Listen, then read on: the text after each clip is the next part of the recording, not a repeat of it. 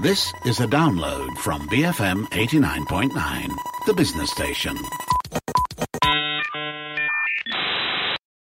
Good afternoon. Welcome to Earth Matters on the Bigger Picture. I'm Juliet Jacobs. Today is another episode of our new series, There's No Planet B, where we want to share everything you need to know about the climate crisis. So on previous episodes, we've touched on why we're in a climate crisis and also the effects of the crisis. And today in our third episode, we want to explore climate governance, the processes involved in building global scaled climate solutions and how these sorts of international policies are created. Yet despite having, you know, protocols, accords, um, COPs, action plans, the dire warnings and scientific consensus have failed to enact much change. So we want to explore why. And joining me to do that is Associate Professor Dr. Helena Varkkey. She's from the Department of International and Strategic Studies and the, at the Faculty of Arts and Social Sciences at the University of Malaya. And she's also part of the team behind Bite Size Climate Action. She's a co-developer of that. Welcome, Helena. How are you today? Thank you so much, Juliet. I'm very good. Thank you. Thank you so much for joining me. So, yes, I did mention the two previous episodes we did, and those were also with the co developers of Bite Size Climate Action. So, we had uh, Dr. Shiba Chinoli um, for the first episode, and we had Dr. Matthew Ashfold for the second episode. And, uh, you know, I mean, part of the reason why I wanted to do this series also was I was inspired by you guys and your Bite Size Climate Action. So, thank you for that. Thank um, you. That's fantastic. so, now um, we want to talk a little bit about climate governance, right? So, I think we know uh, I think it was just last week, right? The last uh, sort of uh, report from the IPCC came out. Um, and from that report, the questions uh, that scientists say is whether gov- governments will step up to the challenge with everything that they've laid out, right? Action plans, all these sorts of things. Um, and that's why I wanted to talk about climate governance today. I guess, you know, for starters, since this is an explainer series, can you explain what multi level climate governance is? Okay, so let's start with multi level governance in general. So, multi level governance is the idea that governance should not just be restricted to government actors. Uh, so it should also include other actors, so like businesses and civil society across all levels. So when we look at, uh, we talk about multi-level, we think about it vertically. So that means there would be local, state, national, regional, international levels, all from the bottom to the top, and also horizontally, meaning all of these other sectors and actors, civil societies, businesses, NGOs. Um, so this actually reflects the reality um, of politics and government and governance, basically, which you know um, all of these different people and different actors try to influence each other, either uh, international level, national level, and also um, all these other non-state actors as well. When we look specifically into multi-level climate governance, uh, this actually is rooted in the Rio Earth Summit 1992. Um, this concept was introduced as a new model to um, introduce all these different actors as a role to play in sustainable development um, under the Agenda 21, if you remember. Mm-hmm. Uh, so, and this has been extended to climate governance governance, and it basically tries to explain the architecture of global climate governance that involves all these different actors as well. Mm-hmm. So you, you mentioned actors, right? Maybe you can help explain who are all these actors involved in these sorts of climate related decisions. Sure. So um, for actors, we always first think about government actors, so public sectors. So these are the ones who we call policymakers. So they would have a good sense of the overall policy and framework of the country. So they can see actually how climate governance can or cannot, or what are the challenges to fit into the existing structure. So they are the ones who will go to the COPs to negotiate for the country. And at the national level, they will be leading the climate policy decision making and they'll be advising the politicians and so forth. We also have the local govern, uh, governments. So they are the ones closest to the ground. They experience the problems earlier, firsthand, and they are the ones who understand the issues the best. So they are really important because they are the ones who will be informing the central government um, on the issues affecting the people, and they will be the ones taking the lead in implementation of these projects on the ground. Okay. Uh, we also have the private sector. Uh, so they uh, the private sector is often seen as the kind of the major drivers of climate change, of pollution, of degradation, um, and all of these problems. Uh, but perhaps because of this or despite this, uh, private sector actually can be really important in climate solutions uh, because you know climate mitigation adaptation is expensive in its capital expertise, in its innovation, and it also has a lot of risk. So this is where private sector actually has the capacity to contribute. Uh, we also have the academia, so like uh, me and my colleagues. Mm-hmm so we actually uh, try to advise all these other actors. Um, so local scientists will do research on uh, you know local trends and and changes and developments, and this localized data will help um, the actors, the government agencies make better decisions. Okay. We also have international networks that can sort of uh, be a conveyor belt for international ideas to be localized. And you know, we talk about the IPCC later. Scientists in Malaysia as well. Uh, we we would represent not me, but we were uh, the scientists like uh, those who will represent uh, Malaysia at the IPCC as authors or reviewers. Yeah. Finally, we have the civil society. So, you know, voice of the people, they represent our interests. Um, they could be very localized. They could be part of a broader global network. They may have very narrow interests like air pollution or forest conservation, or they can have really broad interests. Uh, basically, their role is to highlight to the government and other actors things that they think are not being prioritized enough uh, that should be paid more attention to. And some NGOs, they are very good at working very closely with governments and other actors very constructively. But some also, they may take a bit of a more confrontational or a combative stance. So those are the, some of the varieties of actors which are um, relevant today. Mm-hmm. And I think, you know, if anyone's been reading uh, the news lately, we've been hearing a lot about the IPCC, uh, as you mentioned, you know, the Inter- Intergovernmental Panel on Climate Change.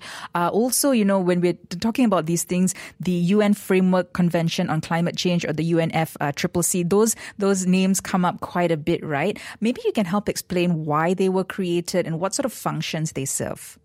Sure. So the IPCC, um, ironically, actually started out from something that was happening in the US. I say ironically because we know the the, the politics involved in U.S. involvement in uh, climate change governance yeah. today. Uh, so anyway, um, uh, well, in 1988, actually, back in the day, uh, NASA scientists gave a testimony to the Senate that climate change is already really bad to cause really bad weather uh, weather events, mm-hmm. and very importantly, that uh, they indicated that this was caused by human activity. so in reaction to this, the U.S. government was looking to create some sort of convention to agree on on restricting or controlling greenhouse gas emissions. Uh, so this actually led to the IPCC, the Intergovernmental Panel on Climate Change. So this IPCC is a body where the scientists are the key. So they are both experts and they're also representatives of their countries. So they're sort of a hybrid uh, organization, scientific and political organization. So all these experts from all around the world, they are divided into different working groups. And what their job is, is they review uh, scientific literature literature and other publications so that they can arrive at a consensus about the state of knowledge about climate change because there's so much science out there. So we need a consensus to be able to make good decisions. Um, so they've produced their assessment reports and they also create a common methodology for greenhouse gas inventories for all the countries to use. Okay. So that's the IPCC, that's the scientific part. So the UNFCCC, so that's kind of the I would say the political part lah. Uh, so the UNFCCC was born during the Rio Earth Summit that I mentioned that I mentioned earlier, 1992. Um, over here, they negotiated and they signed this UNFCCC. Um, so based on the IPCC's report lah, okay, so they decided that this treaty was needed, um, and basically they committed signatory governments to reduce uh, greenhouse gas emissions to prevent more anthropogenic interference with the Earth's climate system. So um, this UNFCCC, it came into force in 1994, um, and now we have about 197 signatories, all UN member states and some observer parties, mm-hmm. um, and all of these parties they would take part in the COPs, uh, which are the Conference of the Parties, and the UNFCCC is also the name of the secretariat which supports this convention. So those are the two big ones, like the scientific side as well as the political side. Mm-hmm. And all of that kind of comes together in the COP process, right? As you mentioned, how are these um, uh, international climate change negotiations actually carried out? Mm, so this COP process is really the key. Um, so the all the parties to the UNFCCC they would meet every year. Uh, and the first COP meeting uh, was in Berlin in 1995, a few years after uh, the establishment of UNFCCC. Uh, and the next one is uh, COP 27 will be in Egypt. Right. Uh, so um, the venue kind of rotates across all the regions, you know, for sort of equity and representation. Um, and at these COPs, uh, representatives from all the states, their job is to, number one, review the implementation of the UNFCCC and any of the other legal instruments that has been adopted. So like the Kyoto Protocol or the Paris Agreement. They would also review the national communications, the inventories uh, that has been submitted by the parties. And based on all this, they will assess what is the progress. Are they, are we on track or not to uh, achieve the objectives of the UNFCCC? So this COP process uh, usually lasts for a few weeks at a time. Mm-hmm. Um, they would have a pre-COP, a pre-sessional period. Usually this is when smaller groups will meet and they will strategize. So like the lesser developed countries, the African group, G77. Uh, so this will be the chance for them to come together and sort of strategize how uh, these groups want to approach the bigger uh, negotiations. During the COP proper, there will be open door and closed door events, and this is where the representatives will attend them and they will negotiate lah, on behalf. Um, last year, COP26, there were four tracks uh, uh, the first two were more formal, so they would have uh, the process and negotiation track. This is where the actual formal negotiations take place, where the heads of government would come and get involved. They would also have some mandated events and workshops and special events organized by the Secretariat. Uh, these are also quite formal. They are like review meetings, working groups, and they would have more public facing events like presidency events and global climate action events. Uh, are sort of also side events as well, which we will talk about later, hopefully. Okay. All right. Let's just go for one quick break, Helena. When we come back, let's find out, you know, um, all these other phrases that we hear uh, during the COP, you know, CBDR and all of that. I'm speaking today to Dr. Helena Varkkey. She is, uh, she's an associate professor at the Department of International and Strategic Studies at the Faculty of Arts and Social Sciences at the University of Malaya. She's also a co-developer of the Bite Size Climate Action Group. Uh, we're talking about climate governance in today's episode of There's No Planet B. We'll be back after this quick break. You're listening to Earth Matters on the Bigger Picture. BFM 89.9. Welcome back. This is Earth Matters on the Bigger Picture. I'm Juliet Jacobs. It is our third episode of There's No Planet B. Uh, that's a series where we want to share everything you need to know about the climate crisis. In our first episode, we spoke about why we're in a climate crisis. In our second episode, we spoke about the effects of the climate crisis. Today, we're tackling the topic of climate governance. So joining me today is Associate Professor Dr. Helena Varkkey. She's from the Department of International and Strategic Studies at the Faculty of Arts and Social Sciences, University of Malaya. She's also a co-developer of Bite Size Climate Action. She's helping us break it all down. Um, so, you know, before the break, Helena, you were sort of, uh, you mentioned how COP works pretty much, right? You know, all the different people involved, what actually happens at these meetings, how these uh, negotiations are carried out, right? Um, and, you know, when we speak about COP, uh, I think these phrases are commonly heard, right?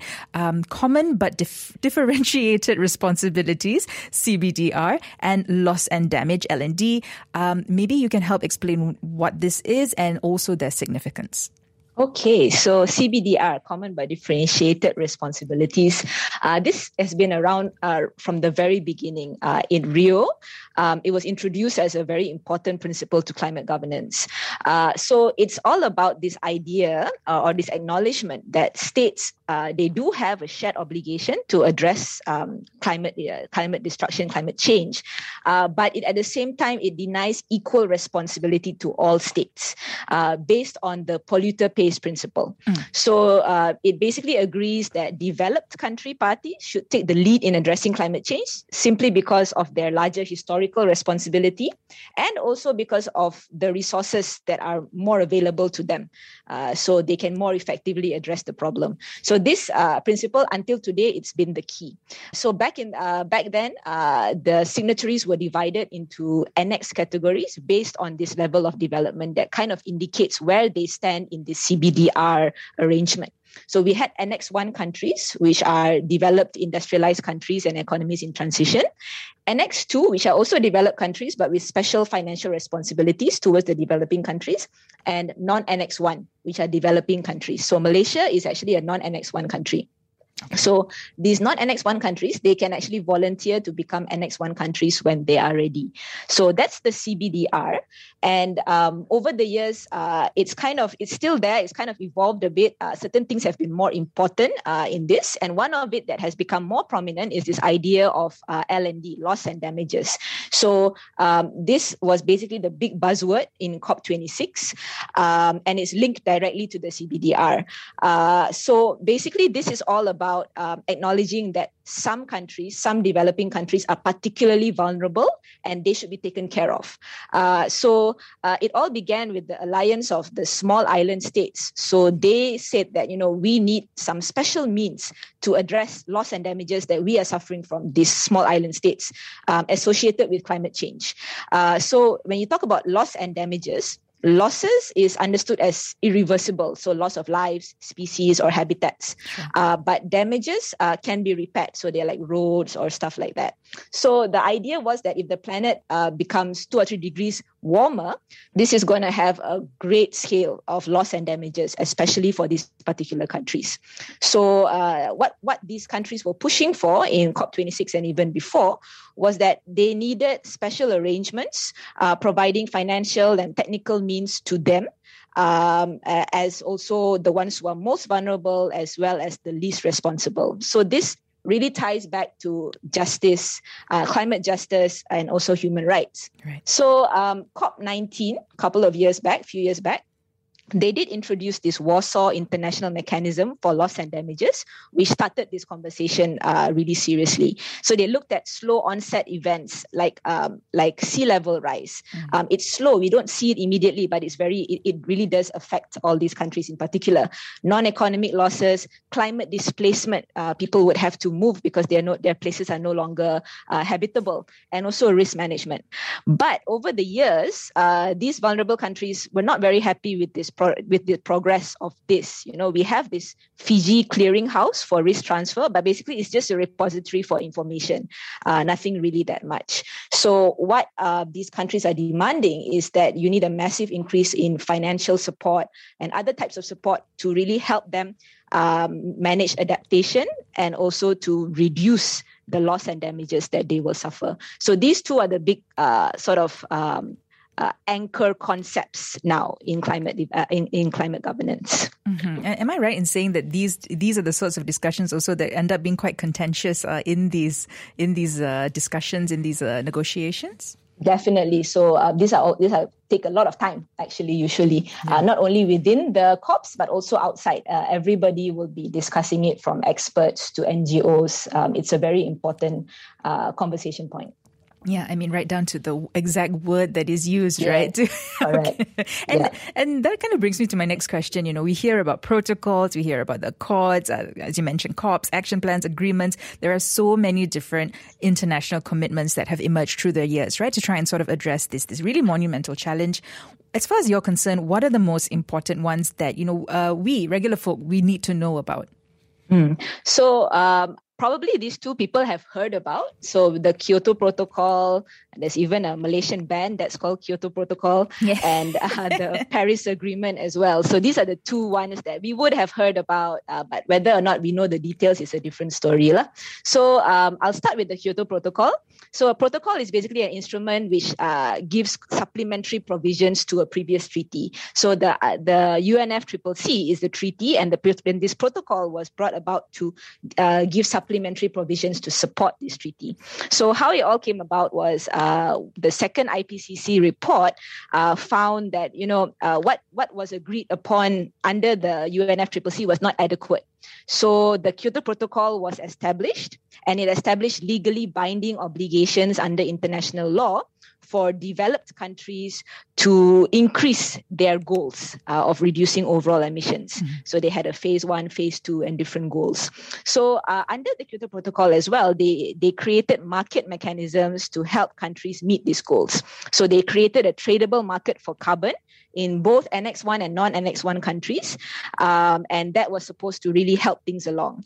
But as a legally binding agreement, it was a bit harder to get ratification. So the agreement only came into force in 2005, actually, quite about, about uh, eight years after the Kyoto Protocol was actually established. Okay. So um, the problem with uh, the Kyoto Protocol was that even though quite a lot of countries they met their targets, a lot of them didn't. Um, and at that time as well, we will remember that China and India began developing really rapidly, yeah. and they began contributing as well to uh, a lot of emissions as well. So um, because of all this, uh, basically by the middle of phase two, uh, global emissions actually increased in, instead of decreased. So the Kyoto Pro- the protocol was not really effective in that way. Lah. Uh, short, long story short. Okay. So what we have today is the Paris Agreement, which was trying to maybe um, uh, plug the gaps of the Kyoto Protocol. And this was hap- this happened in 2015, and it came into force uh, one year later. So that was quite good compared to the protocol. It took quite a lot of time. Mm. And uh, basically, uh, this was based on the fifth IPCC report, and the Paris Agreement committed to limit uh, average global warming to two degrees from pre-industrial levels. Uh, this is something that we've talked about quite a lot, yep. and also to try our best to keep it to actually 1.5 degrees. And uh, 194 states have ratified it. And the Paris Agreement uh, is quite different from the Kyoto Protocol in a few ways. Uh, number one, instead of just focusing on developed countries, uh, all parties under the agreement were supposed to um, were obliged to decrease decrease their emissions. And instead of sort of a top-down uh, process, the Paris Agreement was a bottom-up thing where the countries could set their own targets based on their capabilities, which is what we have heard about, which is called the nationally determined contributions, the NDCs. So this was meant to promote more ownership and reduce the likelihood of countries just giving up halfway, which is what happened in Kyoto. So those are the two big, um, the two big, uh, well, agreements lah, that uh, we, we, we should know uh, in this whole thing. Mm-hmm. And of course, we do remember, I mean, the Paris Agreement is something that I think most people know about. We talk about it a lot. But how does it actually work? Mm. So the Paris Agreement it works uh, on a few cycles, quite similar to Kyoto as well. Uh, it works on five-year cycles. So every five years, uh, we are supposed to have a look again and increase uh, our climate targets and adjust accordingly lah, based on the NDC. So that's the concept. Uh, one thing different is that these obligations are not legally binding. So, however, the interesting thing about Paris is that the process is legally binding. So countries are legally bound. Uh, they have legal obligations to regularly and transparent, transparently report their progress according to what has been standardized this progress. So it's a bit uh, a tweak over there to try and get countries to to be more uh, committed to it. So we are currently in the first uh, NDC reporting period. So 2020, 2021, we will remember that countries communicated uh, their NDCs. Malaysia as well, we communicated in 2021. Uh, their confirmed NDCs to the UNFCCC. So what will happen now is that in the middle of the cycle, 2023, uh, we will have to report on our progress, and this will be the basis of a global stock take based on everybody's report. Um, it will lead, and then this one, after we have this stock take, we will kind of calculate and see how we are going. And this will lead to the recommendations for the next cycle.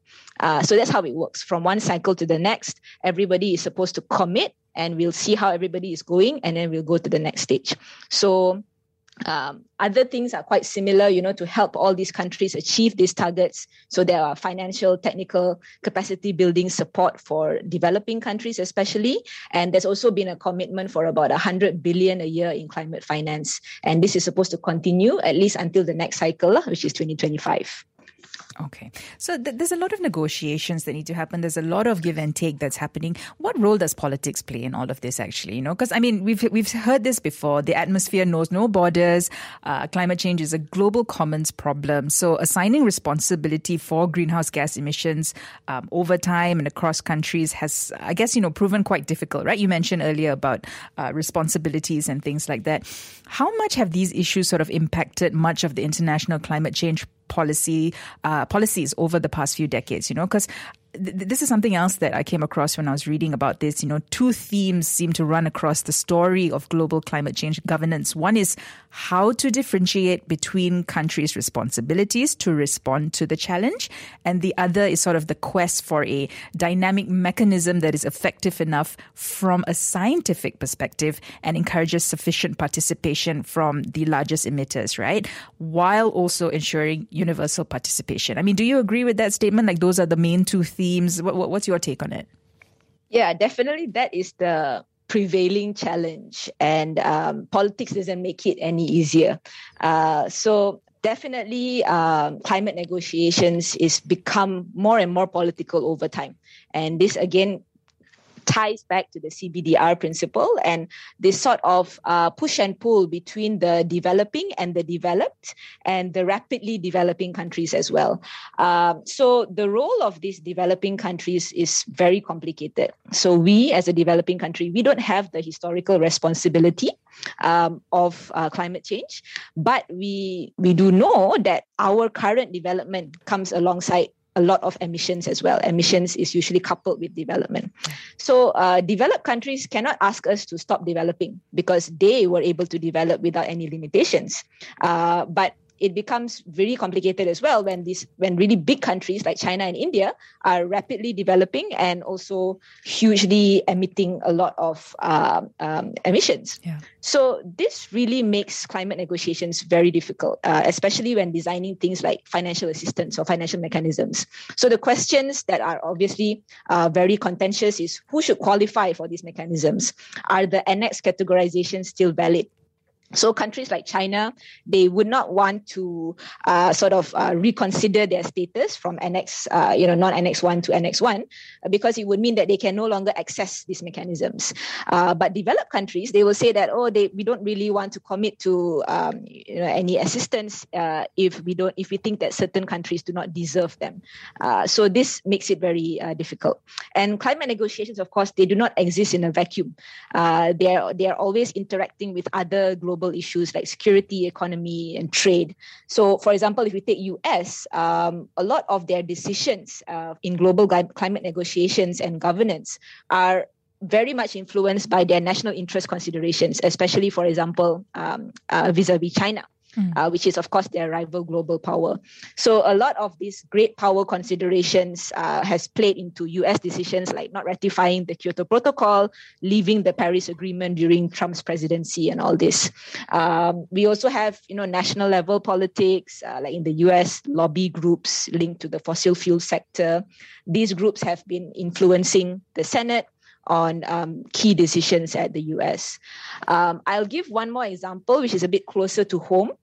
So we can see how climate and trade can clash as well. So a lot of people probably would have heard of the, the issues going on with uh, EU and palm oil. Yeah. So the EU has been changing its regulations in relations to biofuels in line with their net zero commitments and other climate commitments. And this can actually potentially affect Malaysia's palm oil export market to the EU.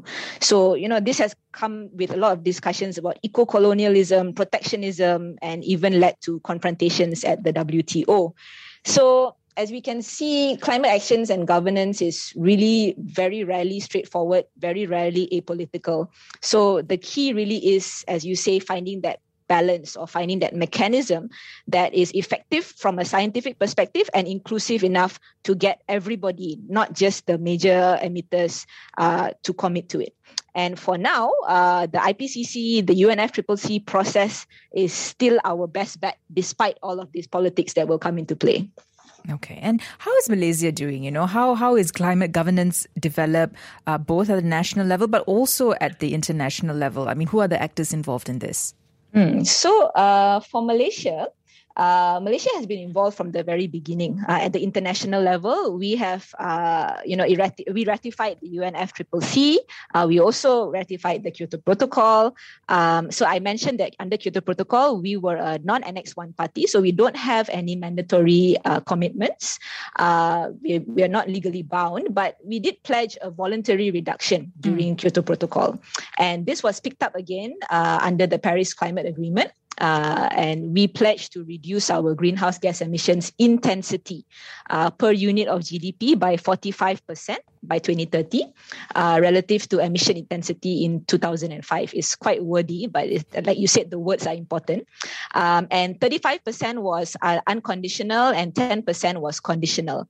Um, but in 2021 we actually submitted our update which i mentioned earlier as well it was basically the same but we removed our unconditionality meaning that we commit that our NDCs will be financed domestically. So that's a good step forward. Okay at the national level, uh, we do have a policy document which is called the National Policy on Climate Change, uh, and this was in 2009. So this talks about mitigation, about adaptation, as well as capacity building. We have some other acts that are quite closely related. For example, the Environment Quality Act, 1974, and also quite a lot of uh, energy acts which have been quite closely linked. We have the National Green Technology Policy, 2009 and the Renewable Energy Act 2011 as well.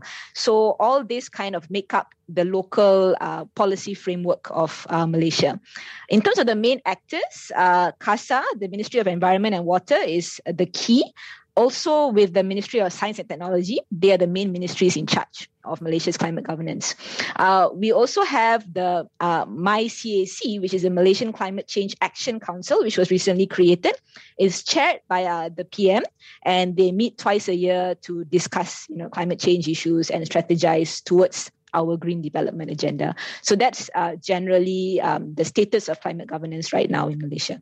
I mean, it sounds really good. It sounds like we were quite on track. But I mean, are we actually on track on a national level? I mean, are there any gaps or uh, major gaps perhaps that we need to address in terms of the country's uh, climate governance framework? Okay, so uh, of course, yeah, no, no, no country is perfect. There's always room for improvement. So some of the things that uh, we can quite easily notice in our framework is that uh, quite a lot of what we have now, our our policies, our laws, they came into existence uh, before climate change became a global issue. So, for example, like the EQA, the Environmental Quality Act, 1974. How many decades ago? Yeah. so, um, because of this, a lot of these policies uh, are not really in line with our current pledges to climate change, okay. uh, particularly after the recent one, lah, which is in Paris. Um, and uh, policies that do directly address climate change are also outdated. So the NPCC, the National uh, Policy on Climate Change, um, has not been revised since 20, 2009. So um, because of this, you know, uh, our legal framework is just uh, is pretty rudimentary. There's no specific laws on climate change. We do have a bit in the Renewable Energy Act, but that's about it. But you know, the NPCC and the EQA are currently under review, so that's good. And we also have a climate change act which is under under development as well as a formal national adaptation plan. So we're moving in that direction. So uh, it's it's coming. Yeah. Okay. Um, another issue is our constitution. Uh, so there's actually no specific provision in our constitution that speaks about recognizing the public's right to a healthful or a healthy environment. So this is kind of limiting in the sense of the of the concept right? So are we responsible to our people to provide a healthy uh, environment? But uh, it all uh, this constitution all depends on how you interpret it. So there are certain articles that say that you know no person should be deprived of his his or her life or personal liberty. Uh, so this can be interpreted actually as including the right to a healthy environment. So some Malaysian judges has been actually interpreting it this way, and this should be encouraged. So that's also good. Uh, another prominent um, limitation is, of course, our famous state-federal divide. Uh, so as we know, the environment and matters related to it, like land, forestry, agriculture, all these under the state list. Yeah. So the states are responsible for it. But we also do have uh, an article that stipulates that in case of conflict between the state and federal law, the federal law should should prevail. But unfortunately, until now, there has been quite very minimal effort to amend uh, state level legislations to match the NPCC principles that we have.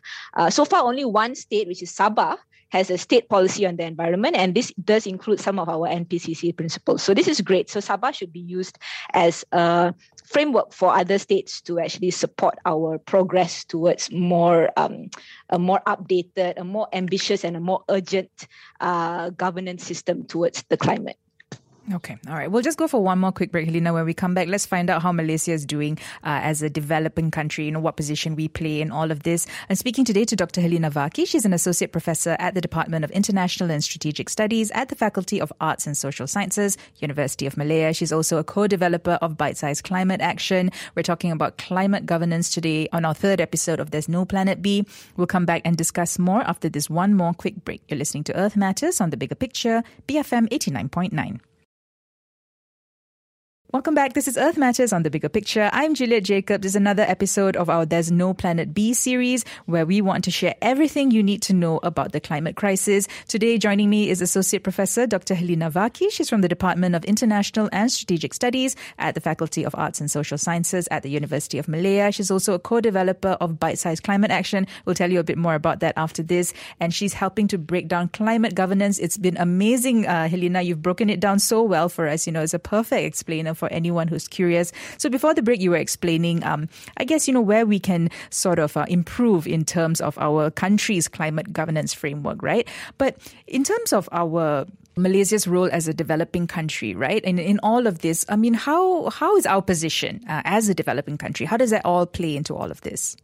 Yeah, so Malaysia, we are still a developing country. so we all know that under Wawasan 2020, we are supposed to be a developed country by now, but we're not quite there yet. Uh, but we are definitely what we could consider developing quickly.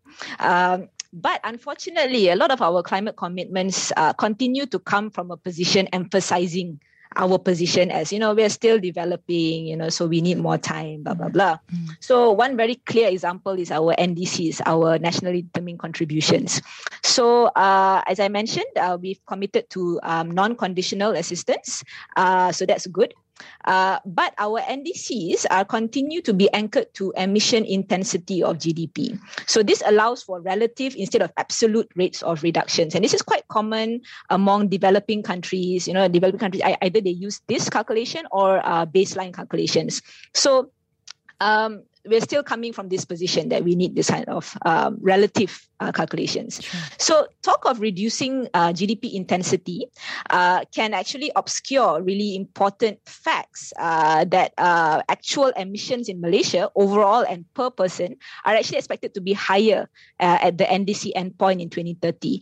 this is because um, because of this relative to intensity, it means that we are developing very rapidly. So uh, we have to calculate our intensity based on our relative uh, development rate. So if we continue to increase our development rate, relatively we can also produce more emissions as well. So when you calculate it that way, that, that way, at the end we will still be producing more. And under our current NDC commitments, the average emissions per Malaysian in 2030 will be actually four times higher than what is needed on a global scale. So because we are developing at this very very intense rate, um, what we can produce under our NDCs becomes very very high. So this is uh, not very good, lah. And you know, uh, despite all this, we are developing very quickly. Uh, our government likes to point out things that you know we are relatively small. We are developing. We are only contributing about one percent of all global greenhouse gas emissions. Uh, this is true, but uh, from a population point of view, we only make up about 0.4% of the population. So we are actually punching above our weight. Um, one of the other things that has always that is very popularly talked about now is this net zero concept. Mm-hmm. So under our 12 Malaysia plan, we have committed to become a carbon neutral or net zero country by 2050 at the earliest. So when you say at the earliest, it doesn't really mean anything. Uh, and without that climate change act that I talked about earlier, it does not actually contain any concrete targets. We are actually quite lagging behind a lot of ASEAN countries. They do have more concrete net zero targets than us.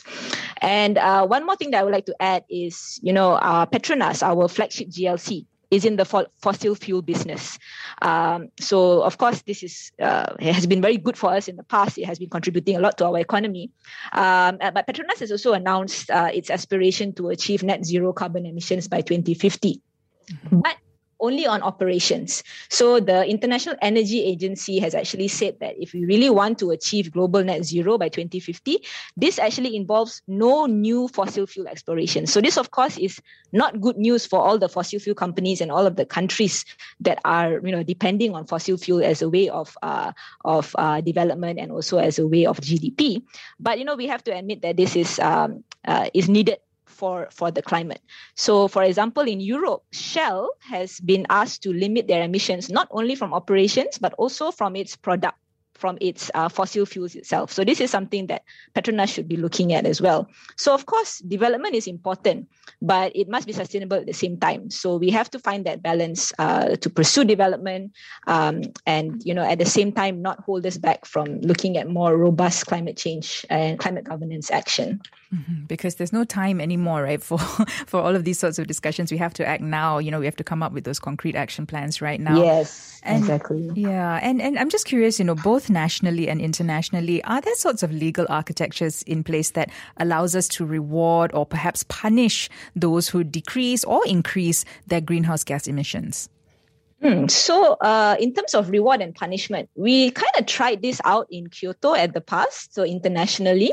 So, Kyoto uh, actually had um, how to say a penalty system. Uh, so, if an Annex 1 party did not comply with its emissions targets in the current uh, phase of compliance, uh, the country needs to actually make up the difference in the next uh, phase uh, in the next compliance period. Uh, but this kind of kind of got lost in translation because each compliance period had to be negotiated individually. So each country who were punished or who had the penalty, they could actually just negotiate it in a way that it would be absorbed in their new target. Right. Uh, so at the end, and, and at the end, um, the countries could just abandon their targets if it all became too much, which was what happened actually. So learning lessons from this, uh, the world has sort of moved on towards voluntary targets rather than prescribed measures. So um, the Paris Agreement, for example, has, like I mentioned, voluntary targets, but uh, they commit to that process. Uh, the process is legally binding, but the targets are voluntary. They are uh, bottom up. They are self-defined. But that being said, uh, these international conferences and these stock takes can actually be very powerful indirect reward systems and maybe even punishment systems in themselves. So the fact that all these countries meet every year, the fact that they need to report regularly from a prescribed methodology. Um, and in international relations, we call this very much in the tradition of constructivism, which points to the power of norms and socialization. So, through this whole process, this conference and this COP process, the parties are socialized, they are normalized to support and increase their commitments towards the achievement of these targets. So even though there's no actual hard reward or punish mechanism, this whole process is supporting uh, this sort of peer pressure concept that can be very powerful.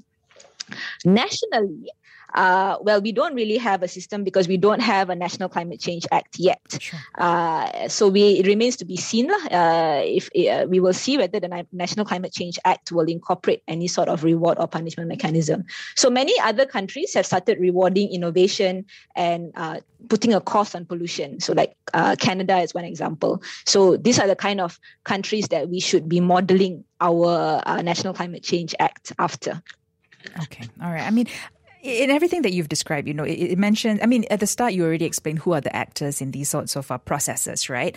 Um, I guess, you know, is there any opportunity for regular folk like me, you know, what sort of uh, opportunities are there for us to participate in these sorts of processes, if at all? Mm. So, in these formal climate change negotiations, uh, in the COPs, only governments can negotiate, only governments can take decisions.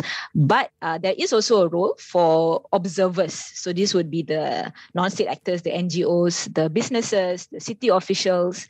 Uh, and over the years, uh, especially now, you know, with globalization, with the rise of internet and all this, uh, it's been quite uh, more possible, more feasible, and more normalized to have this great uh, input from these observers. Uh, it's become much more inclusive nowadays. Uh, so, as I mentioned earlier when I explained about the COPs, um, there are a lot of public facing events and there are also a lot of side events as well. So this is the side events are really important for non-state actors to voice out what they uh, feel and what they want to be included in the conversation. So these side events can include debates, presentations, workshops, uh, even exhibitions and they can be organized either by UN agencies, by other organizations, sometimes even governments, and even by the NGOs themselves. And these side events have become super popular over the years. Uh, in Paris, there was about 200. And so the Malaysian youth delegation, which many have already heard about, they have been representing Malaysian youths at these side events at the COPs uh, since, if I'm not mistaken, 2017. So that is at the international level. Um, at the national level, you know, groups like the Malaysian Youth Delegation, Climate Action Malaysia, Greenpeace Malaysia, they also play a very important role uh, at this level. Uh, they can, of course, raise awareness on climate change locally. They can lobby government agencies uh, to improve certain aspects of our governance. One important thing is that our ministries, uh, this is actually also mandated under the UNFCCC, uh, they need to have public consultation sessions on any decisions or when they have plans, for example, with the National Adaptation Plan, they will call for public consultation sessions um, uh, where they invite all kinds of stakeholders, civil society, academia, where we can also feed, give some feedback on their policies and plans. Mm-hmm. So, uh, so I've been involved in a few of this, and a lot of NGOs as well uh, will come and give their opinions, and this will uh, influence the final product. So, um, if people like you and me want to get involved in this kind of stuff uh, if we are if we engage and if we get directly involved in ngos uh, which generally get invited to this kind of stuff this is a good way to uh, be invited or be included in these meetings. Uh, of course all this comes down to i mean it won't happen unless we the public are really informed and really empowered. So this information and empowerment is uh, really important in ensuring your ability to engage with climate governance, both internationally and at a national level. So uh, we like to say that a citizen that is informed and empowered will support climate accountability and action from the government and businesses. And a citizen that is informed and empowered will also take our own personal climate steps of our own as well. So not just talk right? We will also take our own steps. So, um, which comes back to, I guess, our bite-sized climate action, which you have mentioned so kindly. Uh, so, uh, you know, over here we ha- we have developed uh, some flexible, fun, and immersive uh, online modules, especially for Malaysians, uh, very Malaysian focused. So, we at UM and University of Nottingham, Malaysia, uh, it's free for all, and it will really help Malay, hopefully we hope that it will be able to help Malaysian students and Malaysian public to get that information, to get that empowerment, to be able to engage more effectively um, at the international as well as the national level. Yeah, I think what you said is really important. We need to be empowered to play a role, isn't it? And we do. I mean, everything that happens will come to affect us in some way or another. So the first step, of course, is to to uh, be empowered and to actually be informed. And I, I cannot, you know, recommend enough bite-sized climate action. It's so simple. The language is simple. Uh, you know, very easy to digest. You can use it uh, even at this age, and but also for students and for younger folk. You know, it's a wonderful way to learn more. Um, if anybody would like to find out more, they just need to head to bite-sized climateact.wixsite.com to find out more. Thank you so much, Helena, for joining me today. Thank you so much. It's been great. I've been speaking to Associate Professor Dr. Helena Varkkey. She's from the Department of International and Strategic Studies at the Faculty of Arts and Social Sciences, University of Malaya. And as we just mentioned, a co-developer of Bite Size Climate Action. Just head to that website I mentioned to find out more. And if you miss any part of this interview or any of our previous Earth Matters interviews, just head to bfm.my slash earth or you can head to the BFM app and download the episodes. Just search for There's No Planet B if you'd like to follow this series. And, uh, and yeah, just find out how you can get involved. This has been Earth Matters on the bigger picture, BFM 89.9. Thank you for listening to this podcast. To find more great interviews, go to bfm.my or find us on iTunes. BFM 89.9, the business station.